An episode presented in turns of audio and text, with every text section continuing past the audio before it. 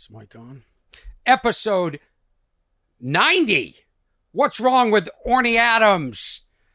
I'm, I'm back from vacation, and whoever said I need a vacation from vacation was absolutely right. Vacations are stressful because there is an obligation to unwind, and unwinding is not easy. In fact, you don't unwind until probably the last day of the vacation. And then it's time to fly home, and it's back to this crap where everything is wrong. Everything is wrong. You come home, the hose is broken, the sweep under the door, that, that plastic vinyl strip, that needs to be replaced, and nothing is easy nowadays. Nothing is easy. I'll tell you that much. Lots to report. Also, I have an interview with Tara Palmeri. She's a investigative reporter. She's I saw a documentary she was in. I watched it on what is it, HBO Max now?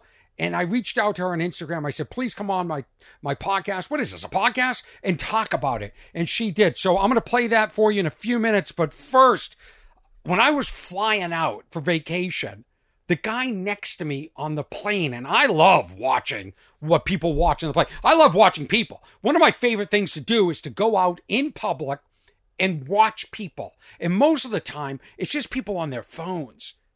And nobody even looks up from the phone. I just, I, I just look at everybody's like glued to their phones. Nobody's even looking up. Nobody's even checking to see if maybe a ninja's doing flips and is about to overtake them.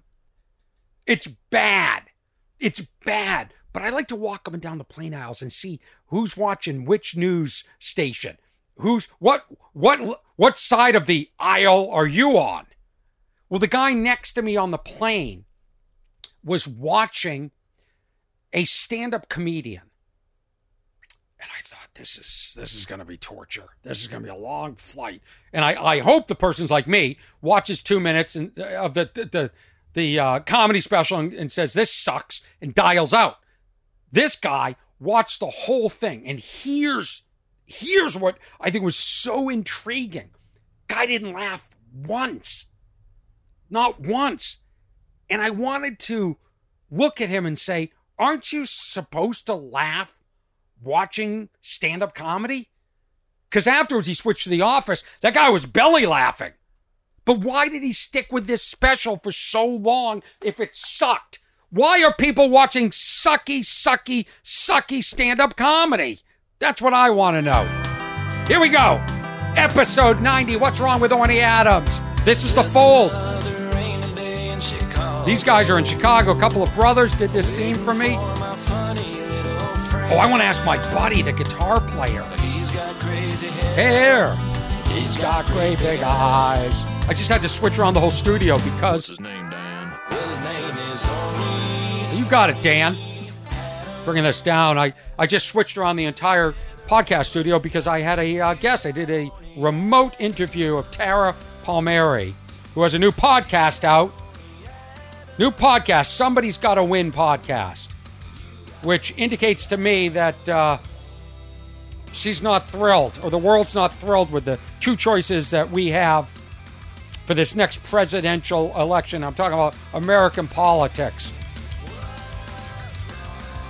Yeah, what's wrong with Orny Adams? What's wrong with Orny Adams is his hose doesn't work. They used to make hoses that lasted 10 years. Now they last about 18 months. They start leaking at the nozzle. I don't think I ever had a, a nozzle leak hose when I was growing up. Seems like that's something new.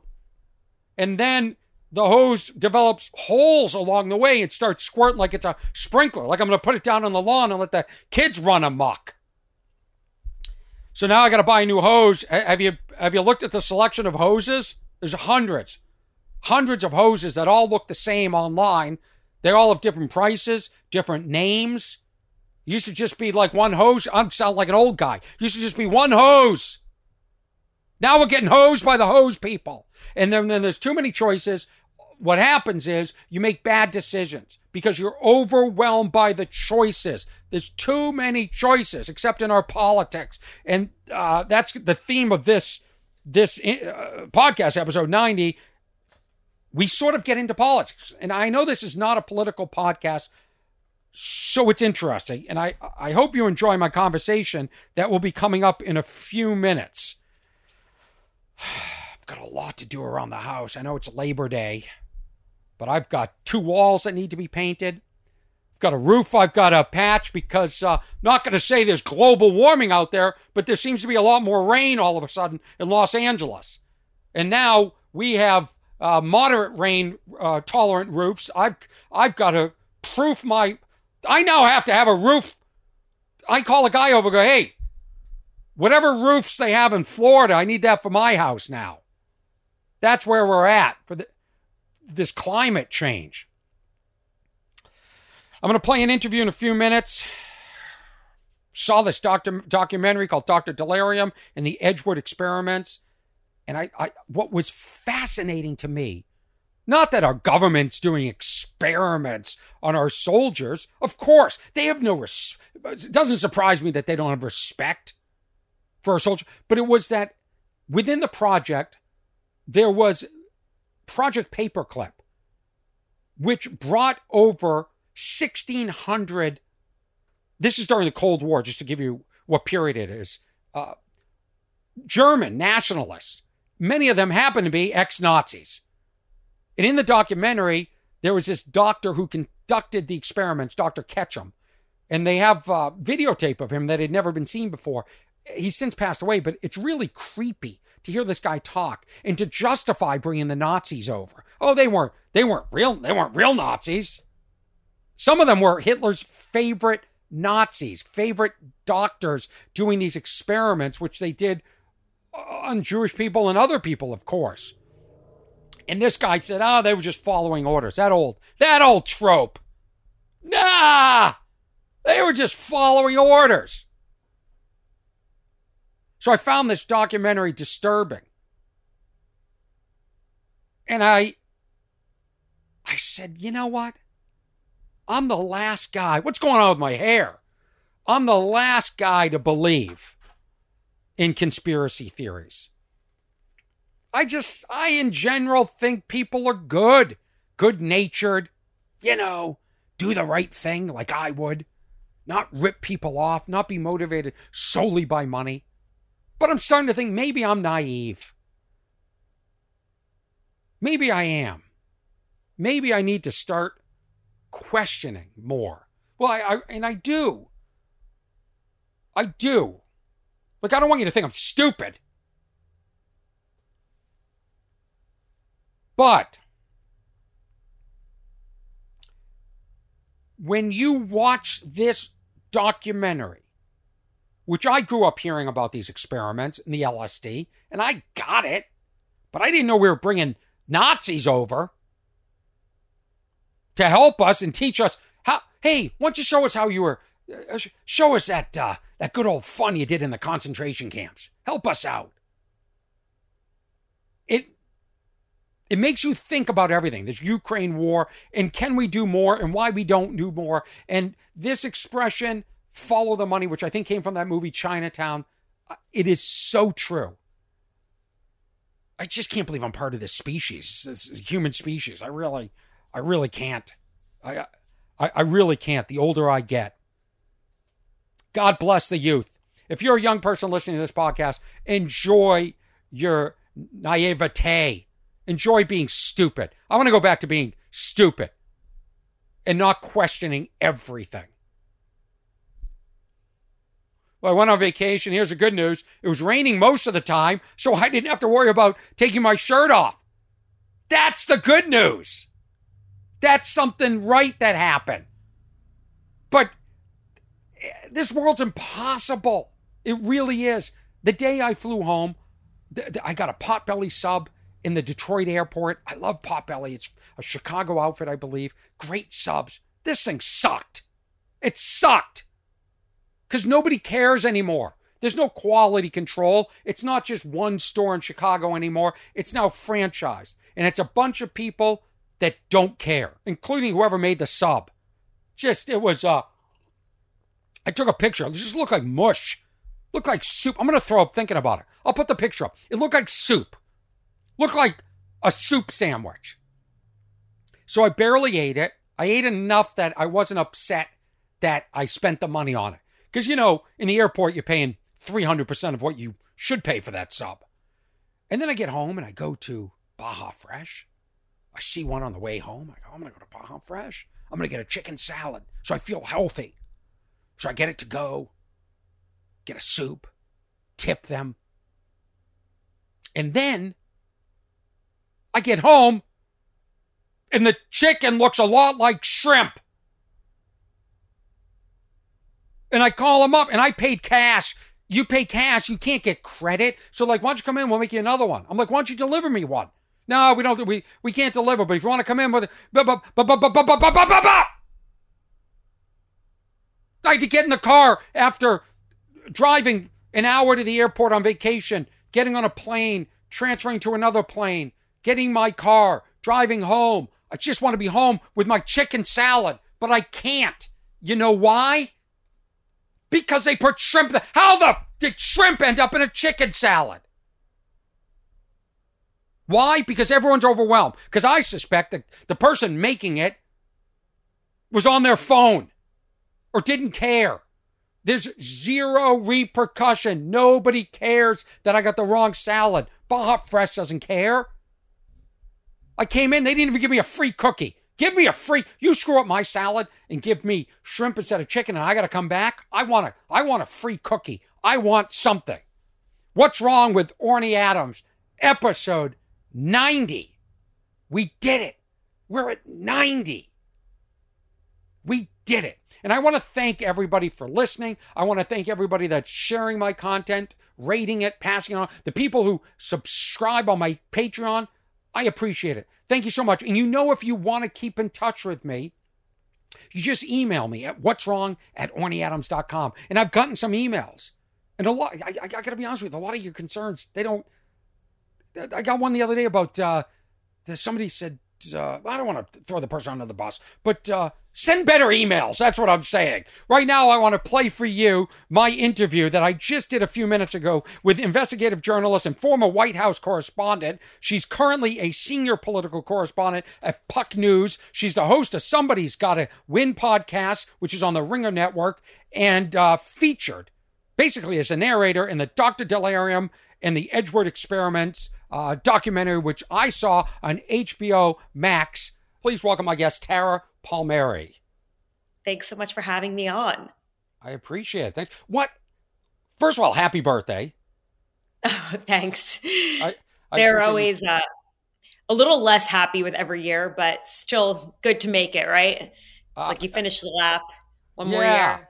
Yeah, I, I like getting older, believe it or not. You do? Yeah. Yeah, men are like getting older, I think. Women, not so much. But you learn so much more about yourself. You understand the world better. I think it's just cooler. Don't you look at the young people and go, look at these idiots? Totally. You're right. Yeah. You're, you're absolutely right. That we, you grow into yourself, you get to know yourself better, you're a little bit more comfortable. You don't need to sort of substitute with the thrills just to get by in life. Yeah. You can chill as you get yeah. older. Yeah. Celebrate getting yourself. older. Yeah, the next 10 yeah. years are going to be fun. Trust me. Okay, cool. Trust me. I'm trusting you on that. I'm going to check in with you in 10 years and be like, hey, was it fun or was it, you know, a well, little I'm saying, fun? It- I'm saying the next 10 years for you. The next 10 years for me, I'm done. It's over for me. You're cooked. You're out. Uh, yeah. Yeah. I'm saying for you. And I'm rooting okay, for you for the ne- next 10 Thank years. You. What's going on, uh, Tara? What's going on in Washington? Oh gosh. Well, right now it's kind of slow because it's basically Labor Day weekend and they've been out of Congress for about a month. And all the fixation right now is on the campaign trail, which is what I've been covering in the Somebody's Gotta Win podcast. And I think you could get from the tone of the name, Somebody's Gotta Win, that there's sort of a lack of excitement around the country. Yeah. And Washington is really catching on to that. Um, all of these polls that show that no one wants Trump or Biden to run against each other in 2024 they're like it's kind of like this doomsday scenario. You see another poll saying 77% of Americans think Joe Biden is too old to serve another term, and 68% of those respondents are Democrats. Like, whoa, the lights are flashing on the dashboard. Warning, warning.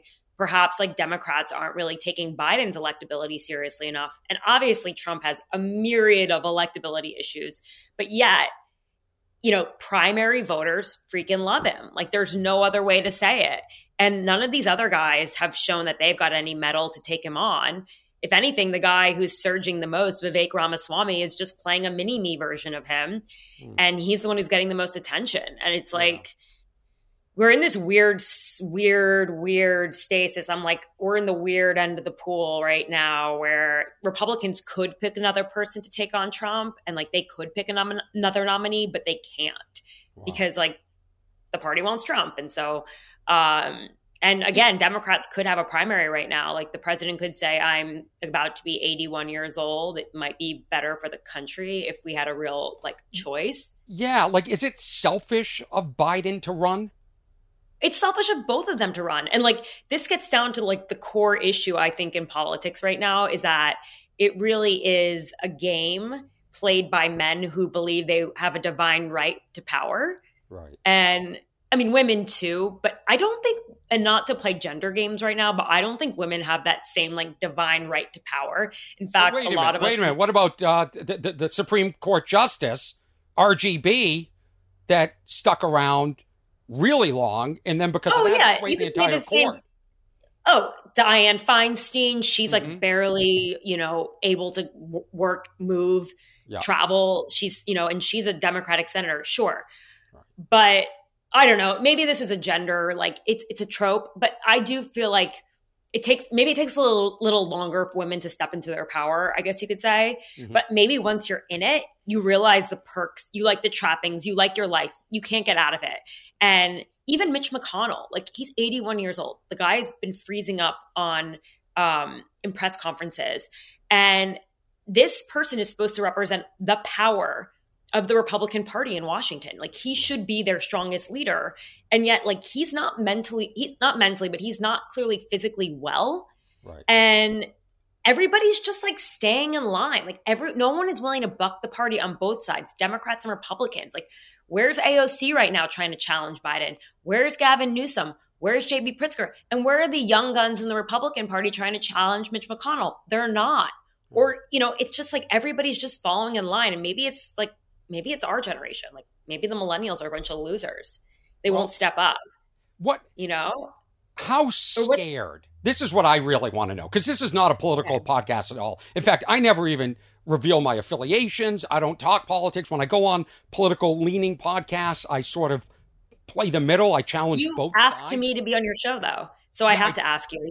I, I asked you because I, I'm really curious about this documentary and really curious Okay. about the use of the government and, and Nazis. But before we get into that, and leads me all to how much can we trust our government overall and institutions, I, I do want to know uh, how scared. I'm an outsider and I'm very naive. So when I watch like this documentary, the Dr. Delirium, I I think is this possible? Like, am, I- am I this stupid? Like when people talk about COVID and conspiracy theories, I, I brush a lot of them off, but maybe there's some validity to it. So as somebody who's on the outside, blissfully unaware, should I be scared?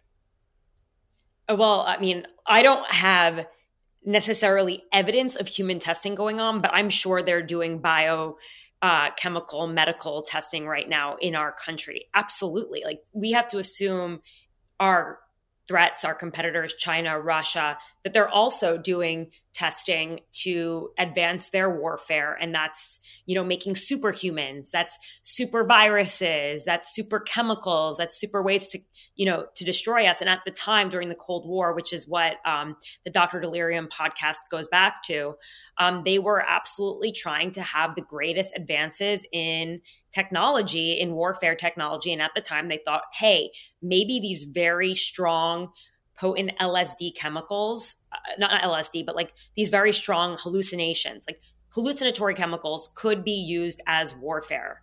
Um, Right. and I'm not talking about LSD. It wasn't like a fun trip. These is this is like BZ. This is a BC, kind of, right. Right. right. This is a kind of um, chemical that you wouldn't even take. Like you wouldn't take this as a street drug to enjoy yourself. This is like a trip to end your brain. And Right. you know, we found classified documents, classified videos of these tests um, of these young vets, these servicemen between the 1950s and 1970s that were just being used as human guinea pigs at this Edgewood Arsenal right outside of Maryland, like right outside of the nation's capital. And Right. they were More than more than 7,000 soldiers, right, underwent testing. Oh, and yes, and the thing is that they're still alive and they're still suffering from it. And they had to sign these non disclosure agreements, like these top secret um, agreements to never speak about the testing that they went through. So it's all sort of like bubbling up now, and they just right. want their VA benefits. And thankfully, thanks to the the, the show, they're they are hearing from the government now. They're starting to see their benefits, and um, it was right. so. Really- so let me let me explain what I think. What what is happening yeah. is the government forces them to sign an, uh, like an NDA that they can't kind of, disclose. Yeah. yeah, that they've been through these experiments, and now they're suffering, and or they've been suffering ever since. They've been having flashbacks or whatever it is, and they can't apply for benefits because they can't tell the doctors, "Hey, I was involved in this experiment." So it's sort of a double-edged sword. Exactly. And I think like at, at, some point they realized, okay, we don't need to abide by this top secret classified code because these, these were classified experiments. So by way of them being classified, you would be breaking your oath of duty. You could be prosecuted talking about being involved in a classified experiment. But these kids were like 19, 20, 21 years old. Some one of them left um, the experiments, killed himself, killed his well, killed his wife, then killed himself. There were so many really terrible repercussions. Some of these men told me in their 60s, 70s, they would be waking up in the middle of the night with nightmares from these experiments. They'd, ha- they'd be going there for a month and just being trapped in a funhouse, literally padded rooms, being tested on it, wearing gas masks, like the kinds of things you would see Nazi doctor, uh, see the Nazis use when they were doing their medical testing. And actually, a lot of the doctors that were brought into Edgewood, um, into the, the, the into this chemical testing facility, they were German Nazi doctors because at the time we wanted them. We fought for them through this program called Project Paperclip. The paperclip is what you would put the visa next to on the application oh. because we believe oh. they were the best scientists and engineers in the world. And we didn't want the Russians to get them when right. in our Cold War with USSR. So we thought, oh, let's take them and bring them to America and have them do run chemical trials. This is amazing. This is this, yeah. When I saw this, this is when I reached out to you on Instagram and I said, "Please come on my podcast and talk about this," because this to me made me think this is disgusting.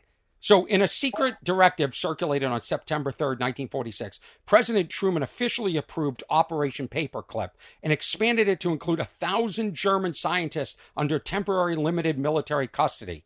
And they brought these people over these scientists that were Nazis. And they worked with this Dr. Ketchum in this project. Yeah. And Dr. Ketchum, what's wrong with this guy? I know he's dead, but he's he sat there and he's dismissive and he used that trope that these weren't Nazis. I mean, they were just doing what they were told. Right. Weren't they all just doing what they were told, right? Um, Ketchum. I think he had like God syndrome, like a lot of doctors do. Um, he thought that he was playing the role of God, and I think he he did that with these with these young servicemen, and he just looked at their brains as if they were putty. These right. these guys were just guinea pigs, and it's uh, he believed he was doing it. So everyone sort of that does. I think in life, people who do bad things, they believe they're doing it for a greater good, unless mm-hmm. they're truly sinister and horrible. And I think right. he thought that I mean, he pushed for more funding for this program. He pushed for, um, he tried to get the CIA involved because they were also doing similar programs using LSD and, um, and other hallucinatory drugs, but to get information out of our enemies, right? That's how what they were doing. They were like, oh, if we can slip LSD into people, uh, maybe they'll tell us their secrets when they're loosened up. Um, our adversaries, uh, they would use spies would use this. Um, but I think Ketchum believed, okay, this is the next phase of warfare and if we're behind, then the United States is vulnerable because yeah. the Russians are definitely doing it. If, right. if so we're not was, doing it. Yeah, that was the excuse was get these scientists before the Russians get these German scientists. And totally. it seems do, yeah, it seems altruistic, right? We're we're we're going to inca- incapacitate and cause the enemy to have delirium but not kill mm-hmm. them. So it sounds good. But to bring these not I would have brought the Nazis over, Tara, and you know what I would have done? The experiments on them. Right. Use and them. Exactly. Use them. Yeah. No, no, it's really terrible. Um, you know, I also have like a personal connection to this, this, um, this whole sort of m- moment in time because my uh, grandmother, my babsha, she was in a camp in Hamburg where they did a lot of testing on her. Nazi doctors used her as a child and they kept injecting her with vaccines there. And when wow. she left the camps, she was covered in um, like spots and everything from all of the drugs that they tra- tested on them. Like we forget that Bayer drugs, so many of the advancements in drug um, and and in these pharmaceuticals and drugs were done at the at the Nazi camps uh, using. Yeah, is, is she using, still alive? Is your grandmother still she alive? is. Yeah, she's in her 80s. I mean, she was a child, but that's what they were doing. I mean, they were using the kids in the camps to test out drugs and to make medical advancements, and it's a horrific horrific period of time and to think that like after the nuremberg trials that they would take some of these nazi you know perpetrators and bring them to America and, yeah. you know, and do these and do more top secret testing. Yeah. I mean, there are a lot of ethical questions around human testing, right? We do it now to this day. We have to. There's no mm-hmm. way to like make you know experimental and medical advancements and we do it for the greater good, right? Mm-hmm. But um, you know, it's there there are a lot of ethical red lines and I think yeah. they're crossed a lot and people justify it.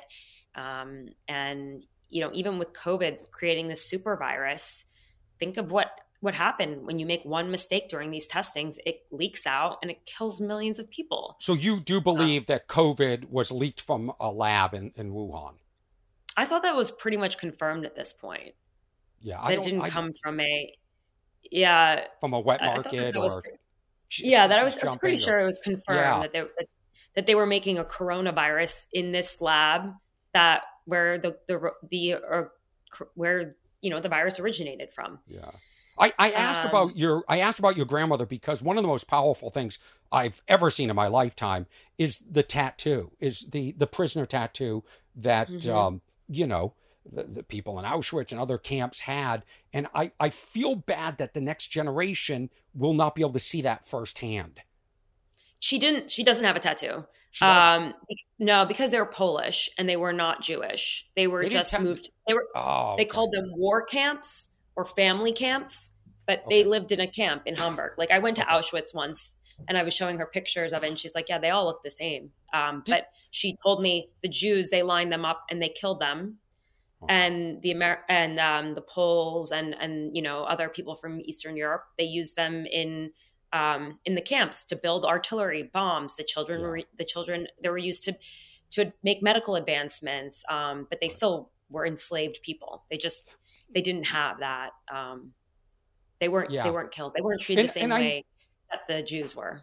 Yeah, it's interesting. Hmm. I, it's I, still horrific. It's of course it's all horrific. It's all mm-hmm. so much to even process. Mm-hmm. And in mm-hmm. the documentary, you did mention the connection with your grandmother but they didn't really mm-hmm. go into it. Did they ever consider maybe bringing her in as part of the documentary?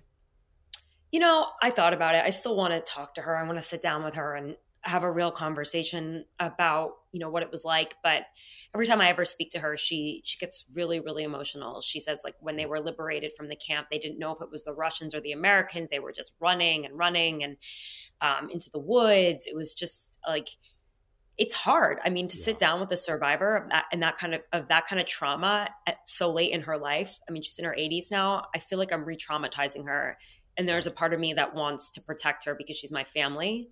Of course, you know what I mean. So yeah, it's hard. Um, yeah. As a journalist, like I want to know more, but I've seen even interviewing these test vets um, from Edgewood, they want their story out there. They want their benefits. They want the truth to be told about the the darkness of government and what it can do and they want to make sure it never happens again they want to make sure people aren't taken advantage of especially our youngest our brightest our most vulnerable mm-hmm. um, and i know in her heart she wants to make sure that nothing like world like the atrocities of world war ii ever happen again but you also have to think about like what you're bringing up you know you're really un- you're really digging up some dark stuff that people have to live with for the rest of their life and yeah. i don't know my my journalism hat is not able to overcome my desire to protect my family. I, I get it.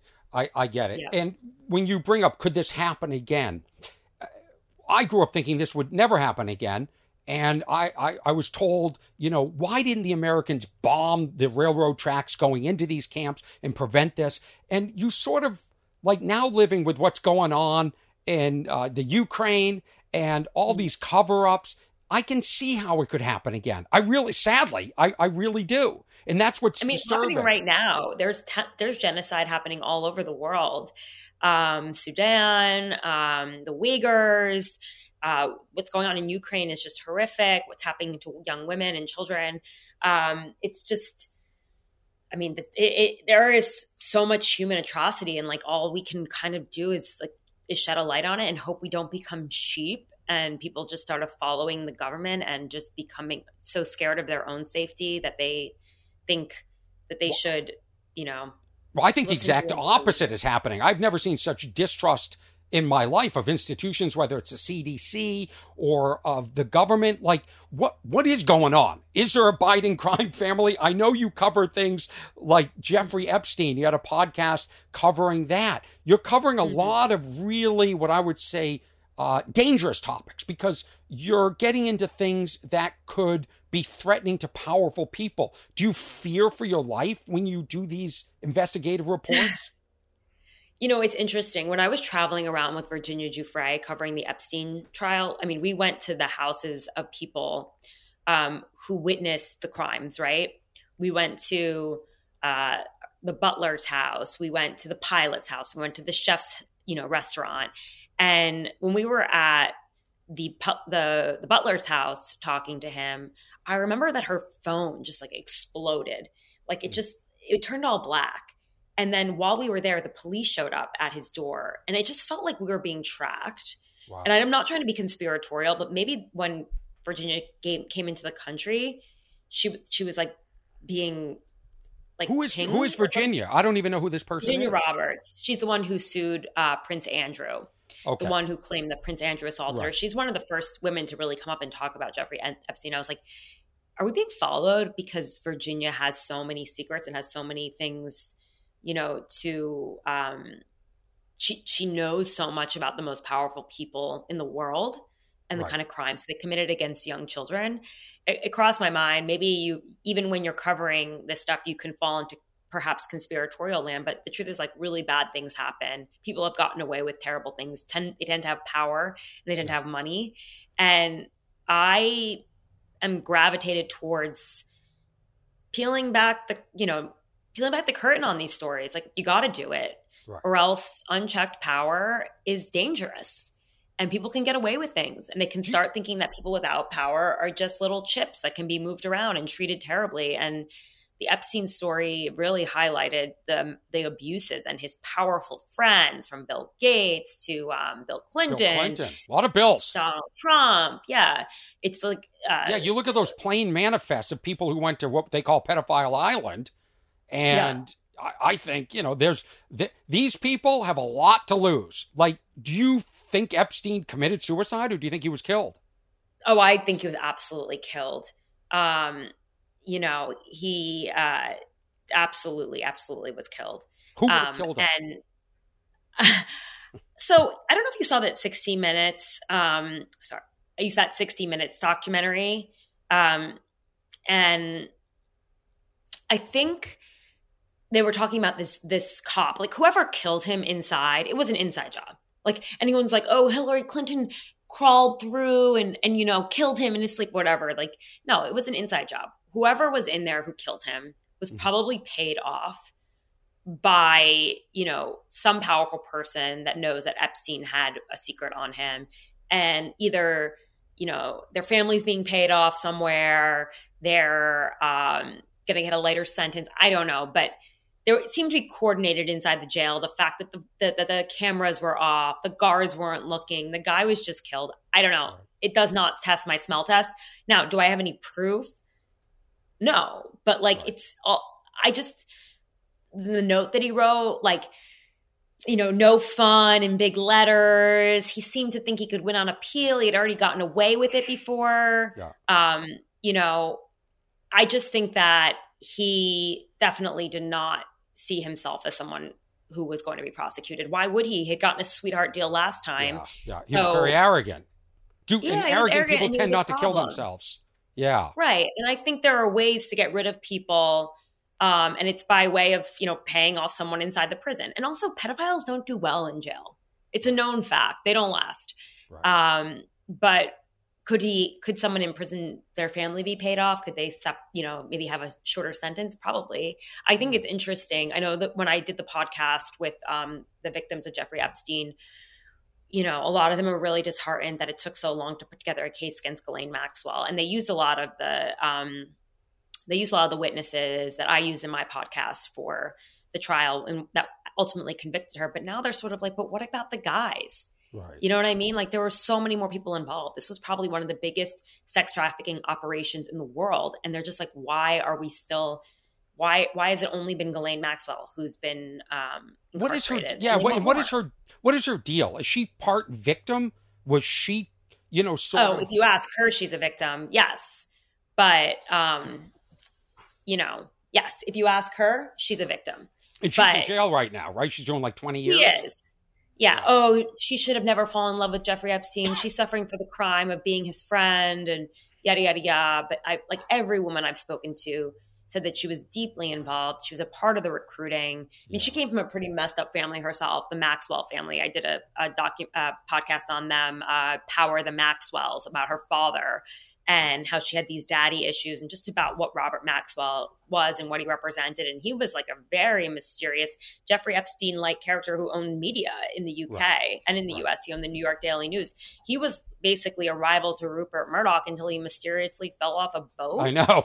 Um, yeah, they thought he was a spy. He was burning through the pension funds of the um, of all of the media assets that he owned. Mm. It was just a mess.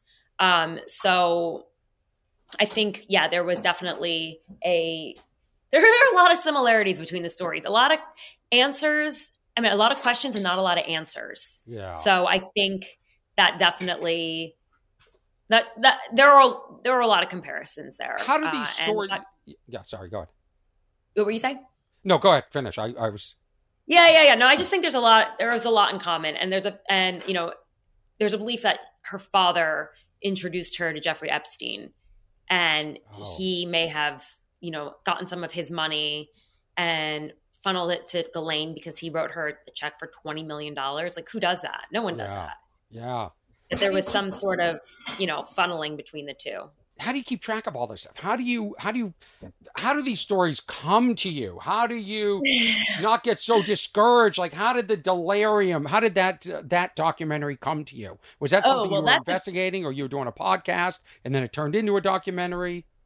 Well that one's interesting. So that one was through um uh 0.0 they're great documentary house. Um, they do the anthony bourdain's parts unknown nick brigden mm is the director. He's an amazing filmmaker, and you know he heard the the uh, you know the podcast broken, and he liked the tone of it, and he saw and he you know saw my real interest in like advocating for victims and trying to get down to the truth of the story, but never forgetting what it's really about. It's about the victims, um, and he he thought it was a good fit, so he brought me in. He had been working on this for a while. It was based on a on a court case against the government of these um, of these test vets and they tied in the CIA. It wasn't they weren't just going after the Department of Defense for their VA benefits. They also tied in the CIA because they believed the CIA was also using them um, to experiment and to try to understand like the effects of these of these dangerous chemicals on their brains and what they could do to their enemies. And they and use, it's hard, you know, yeah. And it's heartbreaking in the documentary, which I've watched now twice, and I found it more disturbing to watch the second time after I'd done yeah. some research. Uh, you see these vets with their Vietnam, you know, vet hats, and they're just suffering. Yeah, they can't get answers. It's it, they can't get the money. They can't get what they deserve. And it goes back to like we've always sort of brought these young men and women back from war and haven't done what we haven't protected them. It's like, thank well, you for your service. Now you're on your own. Right, exactly. And I think the reason is that the government is embarrassed by what they did to them. So by honoring them and giving them like the credit and like the thanks that they deserve, they're acknowledging that what they did was not moral and crossed ethical boundaries. And so they're kind of stuck with the wreckage like, okay, we were just tossed aside. And, and the other thing that's really powerful about the documentary is that it's all classified um, video. You're actually yeah. watching the, the, the change. And I think it's interesting. One of the test vets, we get to watch him having a psychedelic, having a psychiatric breakdown because of a psychedelic. And he's there and he's like, that's me. Like, that's wow, that's me at 20 years old. And he's, yeah, and he's what, sobbing. Yeah. Sobbing yeah, as a, as a 70, 80 year old man. Just, they were all sobbing. Um, how, how did you come get, how did you get all that footage? How did you get the Dr. Ketchum uh, deposition? Um, that because in the documentary it says we've ne- it's never that was a part of the before. court documents. Yeah, that was part of part of the car- court documents. But the interview with Ketchum, which is really telling, um, it was a Nick with Nick Brigden. He went and interviewed Ketchum, and it, it was an incredible interview. Uh, trying to get him to confess, like, okay, maybe I didn't have the purest intentions. Maybe this wasn't good. Maybe I didn't consider the impact on the test vets. So um, he he did some amazing work. I'm just lucky to have been brought in to be able to interview the test vets, to be able to get involved in the research and discovery, and to put the pieces together on how P- Project Paperclip and the CIA were involved in these experiments because um, mm-hmm. those are, you know, internationally known, just like disgusting uh, programs that, you know, the victims have had to have have been have been have been was, you know compensated and, and, and acknowledged for it. But this one is sort of a quieter one because it was only 7000 vets right? It's not quite as many. Mm-hmm. and not to diminish it but they just haven't had their due and i think it's time and it seems to be that it's happening. Okay good. And and um there were a lot more they're having aren't they having trouble contacting some of these vets the 7000 is that that came up in the i mean a lot of them have died. I mean yeah. they're older men. They're hard to contact. They changed addresses. Although once the documentary came out a lot of them have reached out to me as well and that's sort of the thing with these documentaries and stories and reporting is like you put information out there and then more people come forward right that's sort of yeah. how it works you kind of have to start moving and then yeah. you get and then you start to um you start to hear back from people and you start and, to and did the government think they were going to get away with bringing nazis over and using their knowledge and having them be be part of experimenting on our soldiers we brought nazis over to experiment on our soldiers that blows think, my mind i think they would have liked to get away with it right they that's mm-hmm. sort of how it works i mean again, we don't know everything that's going on right now. There's top secret classified testing that's right. happening every single day. And we can only really hope that it's ethical. Um, and, you know, that's why we have whistleblowers that we hope will, you know, speak up and say, like, Mayday, we're repeating history again. Right. This is a horrible thing that's happening. And, you know, I, I, with you know with all of these advancements in technology like yeah we're always trying to catch up we don't want china to have more than us we don't have russia and then everyone gets nervous that you know the fear factor they build it up among citizens anything it takes to defeat our adversaries you know our security is at risk and that's how you end up making these decisions where the lives of a few people are damaged for you know the greater good greater security. I mean, it's sort of like what happened after 9 11 with intense security. I mean, the, t- the, intense surveillance of Muslim Americans. Um, you know, Guantanamo Bay, the waterboarding that happened there. A lot of people are. It's a, it's a sustain on our um, on our national identity in a lot of ways. I mean, you saw it during World War II with the internment camps where we, we put Asian American people believing that they were all spies. It's sort of this is we we've pushed these limits as a country in terms of nas- for national security. Yeah. And yeah. it's it's I think it will always happen and it will always come up throughout time, but we have to be more critical and more suspicious and not just take the government line. Like especially the Department of Defense, the Pentagon, we just sort of go along with everything they say. They put out a statement and we're like, "Okay." Right. I mean, even now that these cluster bombs have been given to Ukraine, like what kind of damage are they going to do to the to the people on the ground there? A cluster mm. bomb goes off, a kid steps on it. I mean, yeah. it's like a landmine. Mind, we don't we don't know what kind of damage yeah. can happen. There's so many risks that happen with war, and um, we definitely need to have information that's solid and factual on the ground. And I think right now there's just so much confusion because of disinformation everywhere on the internet.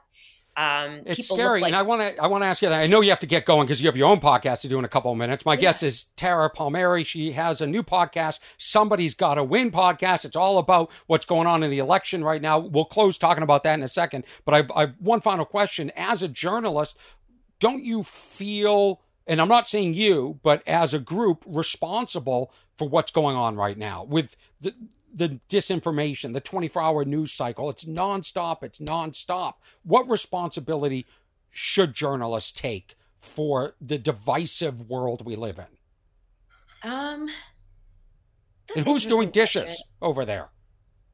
I mean, listen, I don't run a news network, right? Um, I have a column at Puck. Um, I've got a show on Somebody's Got to Win, which I can talk about yes. whatever I want to talk about pretty much. So I have a lot of freedom, which is amazing. But um, you know, the decision to run uh, coverage of Trump turning himself in, like it's a car chase for days, that's like that's the news directors that's the you know media giants deciding what is news and what isn't um, i think we have to pay attention to donald trump people blame the media for everything false uh, for too much equivocating between joe biden and trump between the crimes and this and that I'm not saying that Joe Biden committed any crimes by any means.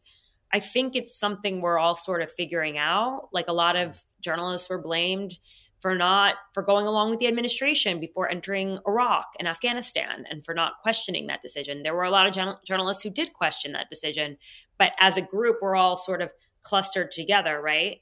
Um, so it's hard and when you're an independent journalist and you're trying to speak out, you can speak out. It doesn't mean you're necessarily going to be heard, right?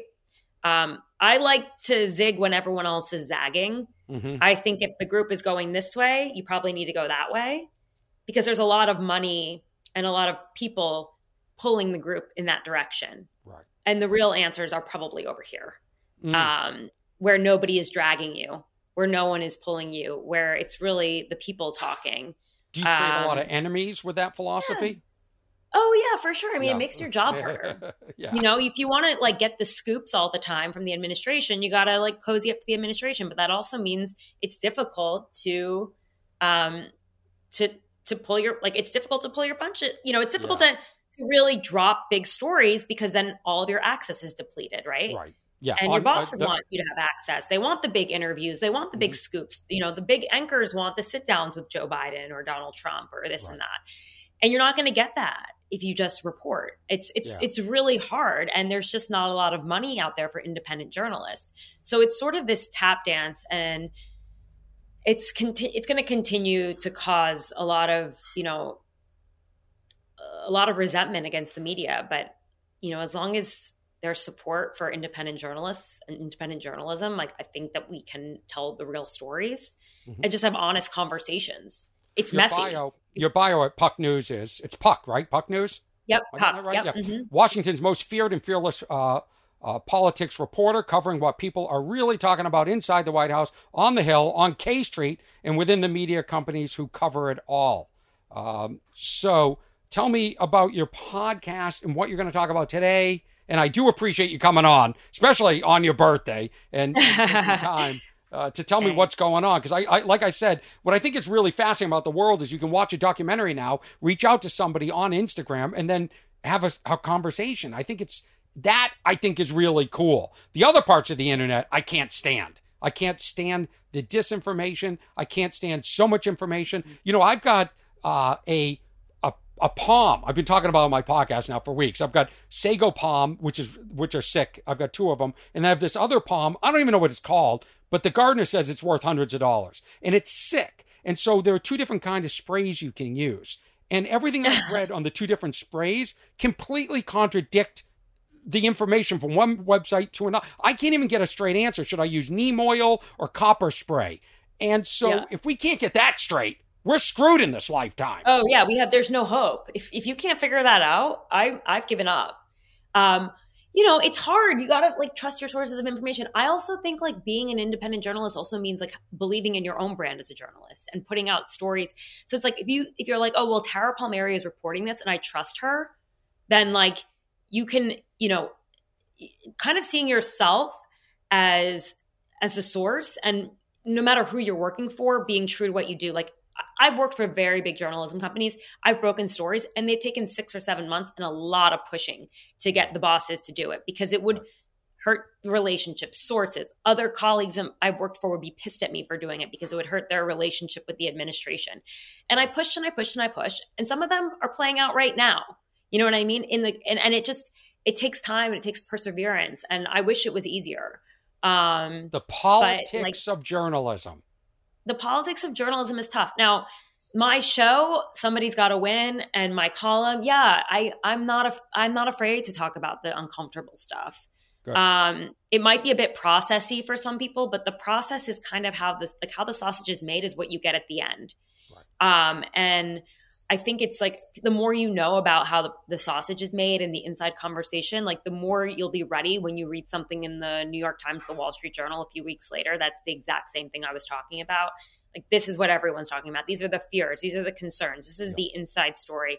Um, and so that's what I'm trying to give my listeners and like an ability to eavesdrop into what it's like to be in Washington D.C. and listen to the conversations that are happening. I don't think I want to know. I don't think I want to hear. I think I want to be blissfully unaware because every but the more I discover about this process, it just makes me disgusted. It just it's it's gross to people on the outside because it doesn't make sense. Like, where are we really going to go through? The government might go into default again this month, and then if we get through this month, it's going to happen again in December. Like, how is it? Get your shit together, DC. I know. That's what we think. I know. But this is like, how many times have we talked about the government going into default? This is just the most common conversation of all time. Like, it was going into default in in January. It was going into default in March. It's just like a. It's kind of just like a a hype building mechanism. And yeah, maybe well, it, it will affects happen. the markets. It affects everything. I know, but it's like the only the, that's how these two political parties use it to get leverage. Like if there's some if there's a cliff, then people start doing crazy things and they talk and they have the conversations that they think they want to have, but in the end someone loses. They spin it so that everyone looks like they won, but they didn't, and then it rinse and repeat and it happens again. Um, but you we know, we've these, been talking yeah, we need the young people to just get off their devices and fix DC and get in there and really revise this entire system. I mean, it's just been the same old way for a really long time, and like I just think that it's partially a generational issue. I mean, what what is what is my generation? What is your generation doing? We're just leaving it up to the old guard to keep playing the same games over and over and over again. What choice and, do we have? We have, we only have two choices, right? And you cover this on your podcast. Somebody's got to win, which is yeah. Th- th- it says it right there, meaning it's either this person or this person. Nobody's going to be happy with either one. So what choice? I, I just sit here and I vote, but I don't. I'm just a vote in California. Right. I know. Should you move so to Iowa? Yeah, I think I should to uh, fix the world. I think we should all move. Tara, I want to thank you for you handle a, a winter in Iowa? I can't handle a weekend. I've done shows there. I don't think I could oh, handle really? a week. Yeah, yeah, absolutely. Oh, wow.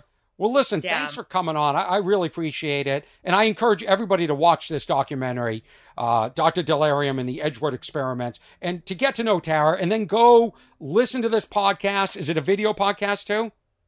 Uh, no, it's not. Not yet. Oh, it's just um, so audio. Lucky. Comedians I know. video. I'd love to like not care what I look like and not worry about the lighting and all the technical stuff. But you, well, you look this. fab. Well, thank you. thank you so much. I appreciate it. And have a very happy birthday. I hope you uh, celebrate you. tonight. Yeah. I will. I'll try. thank you, Tara. Thank you to everybody that listens to this podcast, watches the podcast. Older episodes are on YouTube right now. And there are some great ones. In fact, I just put up the one uh, of Adam Carolla. The podcast audio is available everywhere. Everywhere. It's, uh, you just, wherever you get your podcast, you can get Orny Adams. You can, you can listen to this in the current episodes. The newer episodes, the video, if you want it, you want to support me, which I really appreciate, you can go on Patreon, patreon.com slash Orny. And if you want to correspond with me, the email is what's wrong at ornyadams.com. Thank you very much, Inessa Hurtado, for helping me do the remote recording and everything else. I look forward to complaining and telling you more of what's wrong with the world and maybe, maybe even a little of what's wrong with Orny Adams in episode 91. I hope you're having a great Labor Day if you live here in the United States and wherever you live in the world, enjoy it. Enjoy whatever you pleasure you have while it lasts.